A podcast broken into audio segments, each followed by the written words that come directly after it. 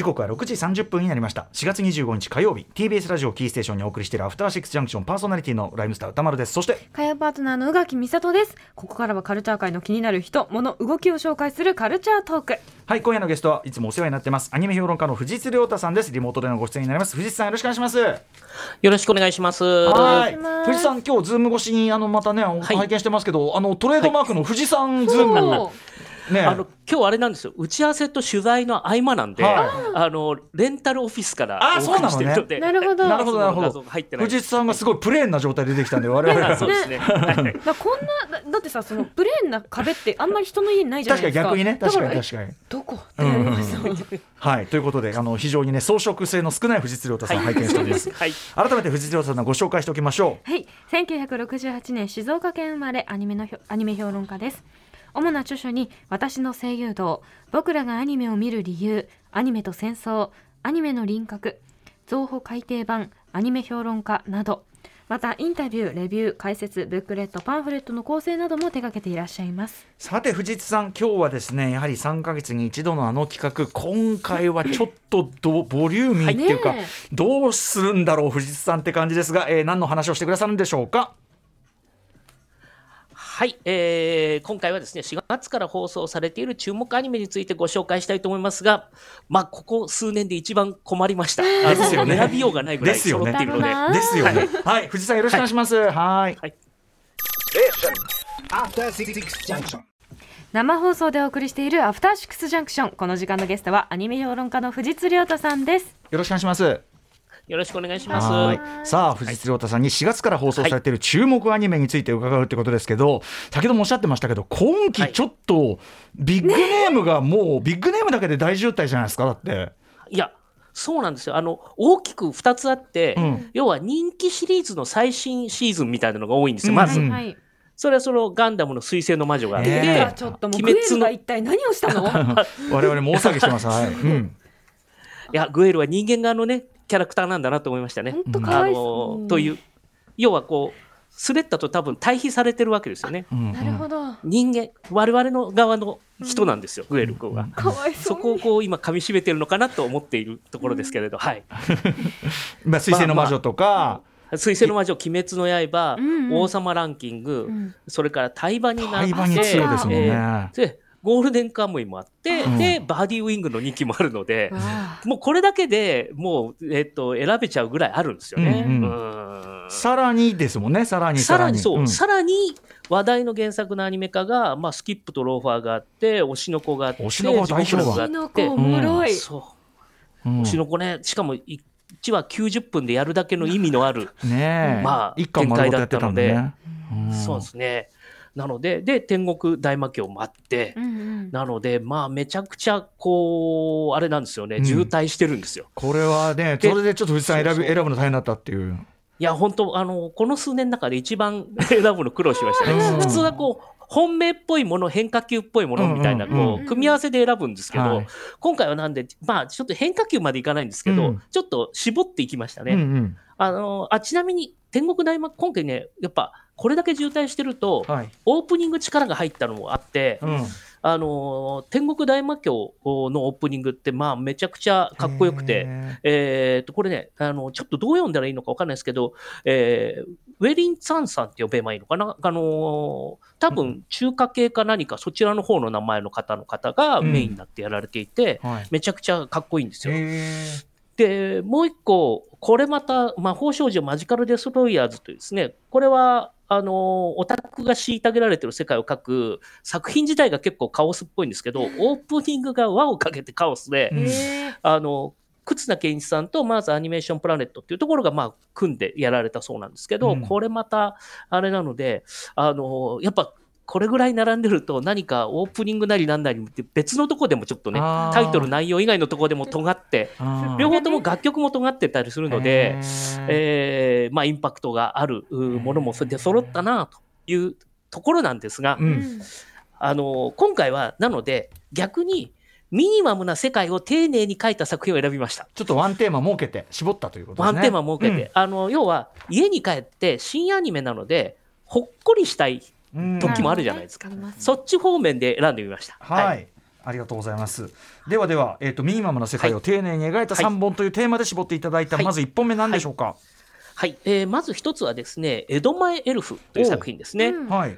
これ、あの月島にある400年以上歴史があるという設定の高耳神社っていうところが舞台なんですけど、まあ、ここに神様が、まあ、生きた状態でいるんです。うん。で、この神様って言われてるのが実は、江戸時代前ぐらいに、江戸時代から生きている召喚されたエルフっていう設定なんですね。うんで、まあ、エルフ、この世界では一応不死って説明されてますが、うんえーなので、えー江戸時代からずっと生きてるんですね、エルフが。うんうんはい。で、それが神様としてやっていて、うん。で、あのーすっかりオタク趣味のお引きこもりになってるんです。ほとんど外に出ないみたいなダメかわいい形で暮らしてる。うん。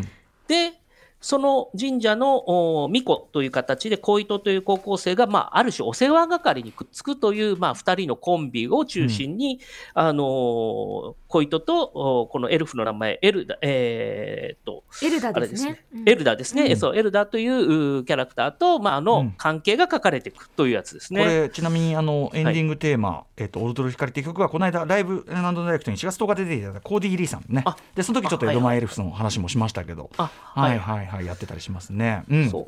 まあ、なので、いわゆる日常系との、まあ、バリエーションみたいな感じではあるんですが、うんあのいいのは、えーエルダが江戸時代から生きてるんで、うんうん。ちょいちょい、なんか、江戸のエピソードを挟むんですよ。うんうん。あの例えば、その、食玩の話をしてると、おまけはもともと富山の薬売りから始まったとか、そう。いうネタを、そういうね、ネタをちょいちょい入れてきて、うん。で、あのーあと、まあ、月島が舞台で、あのー神社が舞台なんで、なんて言うんでしょうね、ちょっと江戸情緒じゃないんですけど、うん。あのー単純に都市生活だけじゃないうん。歴史につながる、えーしっとりとした雰囲気があって、うんうん。例えば3話だと、その小糸が、えー巫女になったお披露目がある継承の儀式っていうのが、氏子たちのいる地域は夜明かりを消して、その中、提灯をつけて、エルダと小糸が、まあ、回っていくという氏子の家を、うん。という儀式が、まあ、書かれるんですけど、これなんかやっぱり、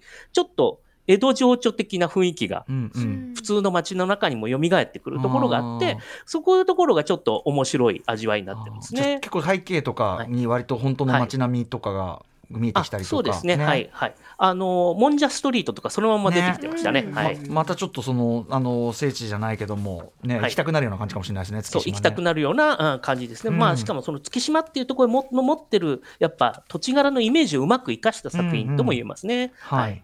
江戸前エルフでございます。こちらは、はいえっとどこで見れるんですはい、かね。毎週金曜日深夜2時25分から TBS、MBS などで放送中です。また UNEXT、D アニメストア、Hulu でも配信されています。はい、えー、それでは藤津さん、えー、続いてはいこのミニマムをな世界を丁寧に描いた作品2つ目いってみましょはい。次はですね、山田くんとレベル999の声をするというやつですね。これはあのネットゲームを題材にしたラブコメなんです。えー大学生の、まあ、主人公の茜があの彼氏に振られるところから始まるんですけれど、うん茜はその彼氏と話を合わせるために、えーフォレスト・オブ・セイバーっていううネットゲームやってたんですね。あので、彼氏はそこで浮気をして、まあ、いなくなっちゃったんですけれど、うんそれで荒れていた茜が、そのゲームの中で山田っていうキャラクターと会う。で、まあ、ゲームの中ではすごくすげなくされるんですけど、えーオフラインイベントでリアルの山田と会ったら、まあ、山田の声がう内山幸輝さんなんで、大体なんかキャラクターの雰囲気想像していただけるかなと思うんですけど、えーまあ、かっこいいけど、不愛想。人の心にはあまり関心払わないタイプ。みたいなやつで、まあ、この二人を軸に、まあ、えーラブコメが展開していくという話なんですが、うん監督が、カードキャプターさくらやちはやふるの浅香森夫監督で、うんえーキャラクターデザインもちはやふるの、えー浜田邦彦さんっていうか意味では、そういう意味では、マッドハウスのすごく安心できるチームが、うんあのこういうシンプルな話を丁寧に作ってるんで、うんうんもうなんて言うんでしょうね。あのある意味心を無にして楽しめるわけです ドキドキハラハラってそうそう。分かっちゃいるけどそう。そう。いや、どうせ山田優しいんでしょみたいな。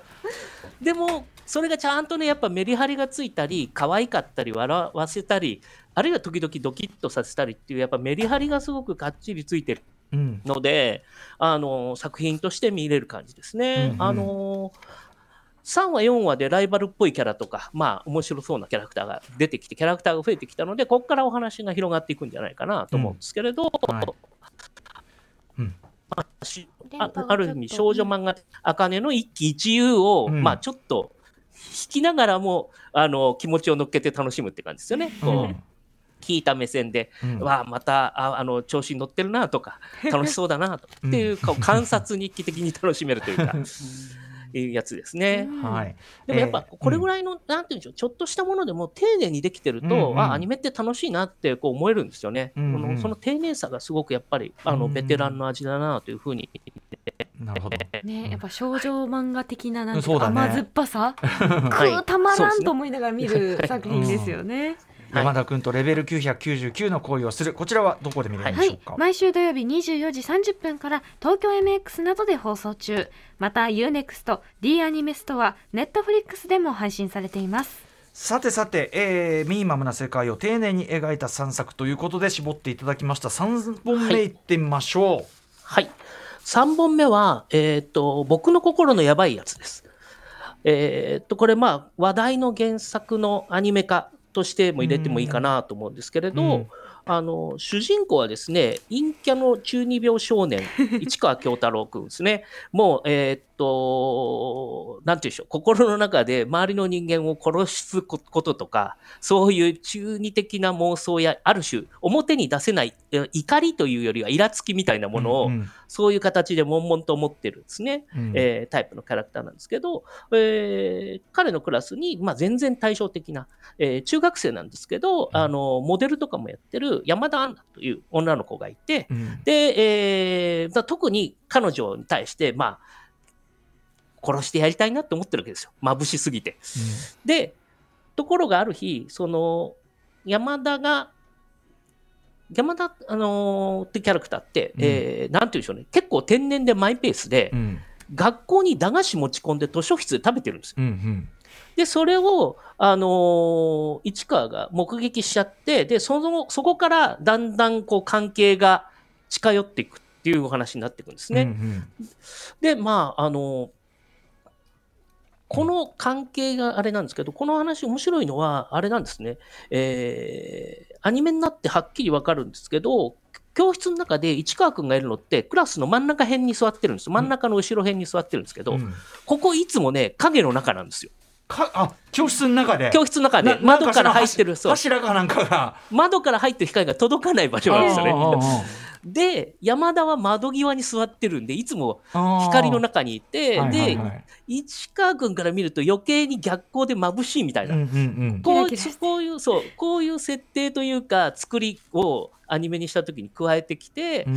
それで、あのー図書室で食べてる時も、まあ、山田が、えーいるところは、えー、となんていうんでしょう本を読む机のあるところですから光が当たってたりするんですけど、えーそれを隠れて見てるのはもう本棚の影なので、まあ、やっぱり影にいるみたいな感じで、うんすごくね光と影を、まあ、ポイントポイントでうまく使っうんて、えー見せていてあのなんでこれも本当にクラスの中でしか基本的にはクラスとそれこそ通学路でしかお話が起きないような狭い範囲のお話で、登場人物ももうクラスメートしか基本的には出てこないような、うん。えー世界なんですけどそれをあの光を使ってこの2人のコントラストみたいなのを、うん。えー出すというところが、まあ、すごく丁寧にできてて。あの監督さんがですね、あの、からかい上手の高木さんの赤木弘明監督なんですけはいど、からかい上手の高木さんって3期までやって劇場版があるんですけど、うん。1期の頃はね、割と絵作りシンプルなんですよ。うん。それがだんだん、うんこういい感じになってきて、うん。えー劇場版ってものすごいやっぱり光のコントロールで空気感出そうとしてるあんですね。のてか藤津さんそれあの解説でおっしゃってましたね、それね。映画の時のね。あのみんな見てほしいと思ってるんで。そうだそうそうそう。それ、まあ、あれは劇場なんでかなり凝ったところまでやってましたけど、うん。そこまではいかないまでも、今回もやっぱり、この2人の世界を、うん。えー素敵に見せるのに光影ってすごい大事なんだなっていう感じでコントロールしてるのが、あの見て取れるのがですね、うん。すごく面白くてやっぱミニマムな世界だからこそそういうところに凝ることでうん。映像としての面白さが出る。例えば4話ってまあいろいろエピソードがあるんですけど、うん最後あれなんですね、えー要は学校でお菓子を食べてるのが問題になってうん。山田が先生に呼ばれるくだりがあるんですよね。うん。で、えーで、そこをなんとか市川が、まあ、かばうというか、えー援護射撃をして、まあ、実際食べてるんで、うん。悪い、悪いっちゃ悪いんですけど、うん。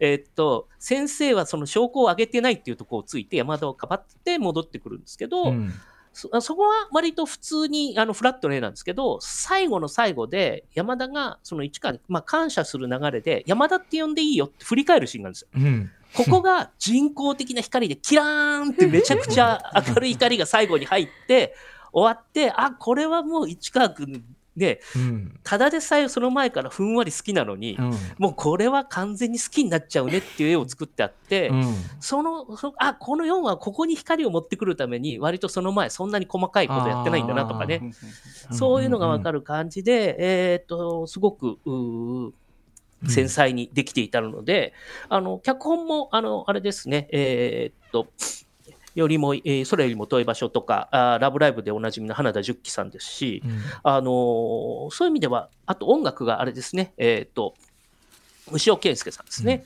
なので、まああの、そういう意味では、すごく繊細に作るのが、感情の流れをすごく作るのが上手い人たちが揃って、えー作ってるという感じなので、この感じでシリーズですね、えー素敵に作って、えー作り上げてくれるといいんじゃないかなというふうにですね、うん。思っております。言っちゃえばだってその市川君の視点、はいまあ、い市川君の視点のみで本当進むみたいなことですもんね、はい。本当にね、はい。そうですね。はい。ミニマムの極みですもんね本当ね。そうなんです。はい。しかもそんなやばいこと考えてるやつの、そう、やばいこと。が、でた多分あのね、現実は一歩も進んでないくせにみたいな。はいはいそうね。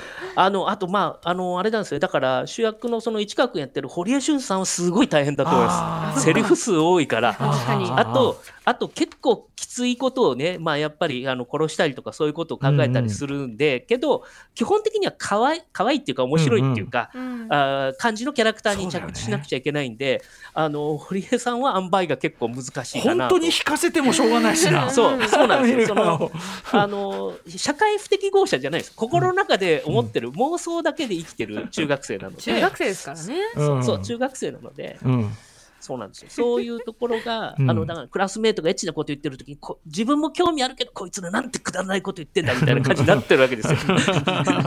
そのね、はず、うん。本当は興味あるくせにっていうツッコミを誘う感じのセリフも含めてね、うん。まあ魅力のキャラクターなので、まあ堀江さんはすごく頑張ってるというか、あの大変だろうなと思ってるんですけど、うんうん。でも、あれですね、インタビュー僕雑誌読んだら、堀江さんのところに、うん。ぜひ主役をやってほしい漫画がありますって、うん。ファンの方から あの推薦があったなんて話もされていたので、あのそういう意味でご本人ね、よし、あの、なんつうんでしょう、やる気十分で望まれてるんじゃないかしらと思いました。きっと合うと思いますっていうね、うん。はい、はいそうですね。でもなんかここに来てド派手なやつがどんどん花火上がってる中で、はい。その、はい。なんていうかなそのおっしゃる通りミニマムででもはい本当職人技的な丁寧さで日常というかそういうのを描いていくみたいなのがあるってなんか面白いですね。なんかこここに来てそういうのがちゃんと揃ってるっていうのは。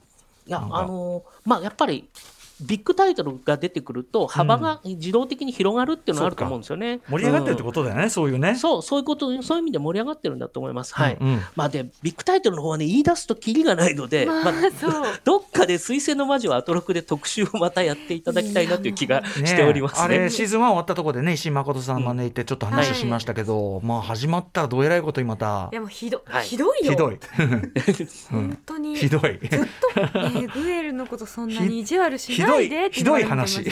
水星の魔女はひどい話。あの、ね今の展開ですごく面白いなと思ってるのは、主人公のスレッタが、はい。えー知ってることと視聴者が知ってる情報が今ずれてる状態なんですよ。なので、これがね、一番やきもきする構造なんですよね。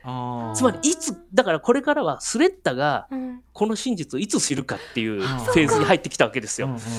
なんで、あの、一番視聴者がやきもきするフェーズが、ここから、まあ、1話か2話続くんだろうなと思うんですけれど、うんうんねえ彼女に悪気はないんだけどね目が離せませんし。はいまあちょっとお母さん怖すぎとかね。本当毒親話だよやっぱね結構ね。はい、まあいやいやそんな しじみじ水星の魔女話 はいということで改めて今日えっ、とね藤井さんにご紹介いただいた3本のアニメの情報をもう一度おさらいしておきましょう。はい。江戸前エルフ山田君とレベル999の恋をする僕の心のやばいやつの3作品でした。あ僕の心のやばいやつあそうです、はい毎週土曜日25時30分からテレビ朝日などで放送中です。また UNEXT D アニメストア Amazon プライムビデオでも配信されています。そして、えー最後にぜひ藤井さんからもお知らせ事などお願いします。あはい、えー、と今ですね、えーまあ、月1回、朝日カルチャーセンター新宿教室でアニメを読むという講座をやっておりますが、うん。えー5月20日はですね、えー平家物語を取り上げて、うんまあ、あの原作というか、さらに言うとオリジナルの平家物語、ん原作、アニメってどうなってるかみたいなことを考えてみたいなと思っております。やばいな大変な仕事ですねこれは。うんいや、本当にちょっと予習がね、大変なんで、うんはい。はい、えー、5月20日、えー、朝日カルチャーセンターです。ということで藤井さん、えっ、といつもありがとうございました。あ、どうもありがとうございました。えーまたお待ちしてます。今夜のゲストはアニメ評論家の藤津亮太さんでした。どうもありがとうございました。失礼します。ありがとうございました。そして明日のこの時間はフレンチカルチャーに詳しいライターで翻訳者の小柳帝さん登場お久しぶりでございます21日に公開された映画ミカエルミカエル・アース監督午前4時にパリの夜は明けるについてごご紹介いただきますこちらのラジオ映画でもラジオパーソナリティ映画でもありますので、はい、えー、帝さん久しぶりの登場楽しみにしております After Six Junction.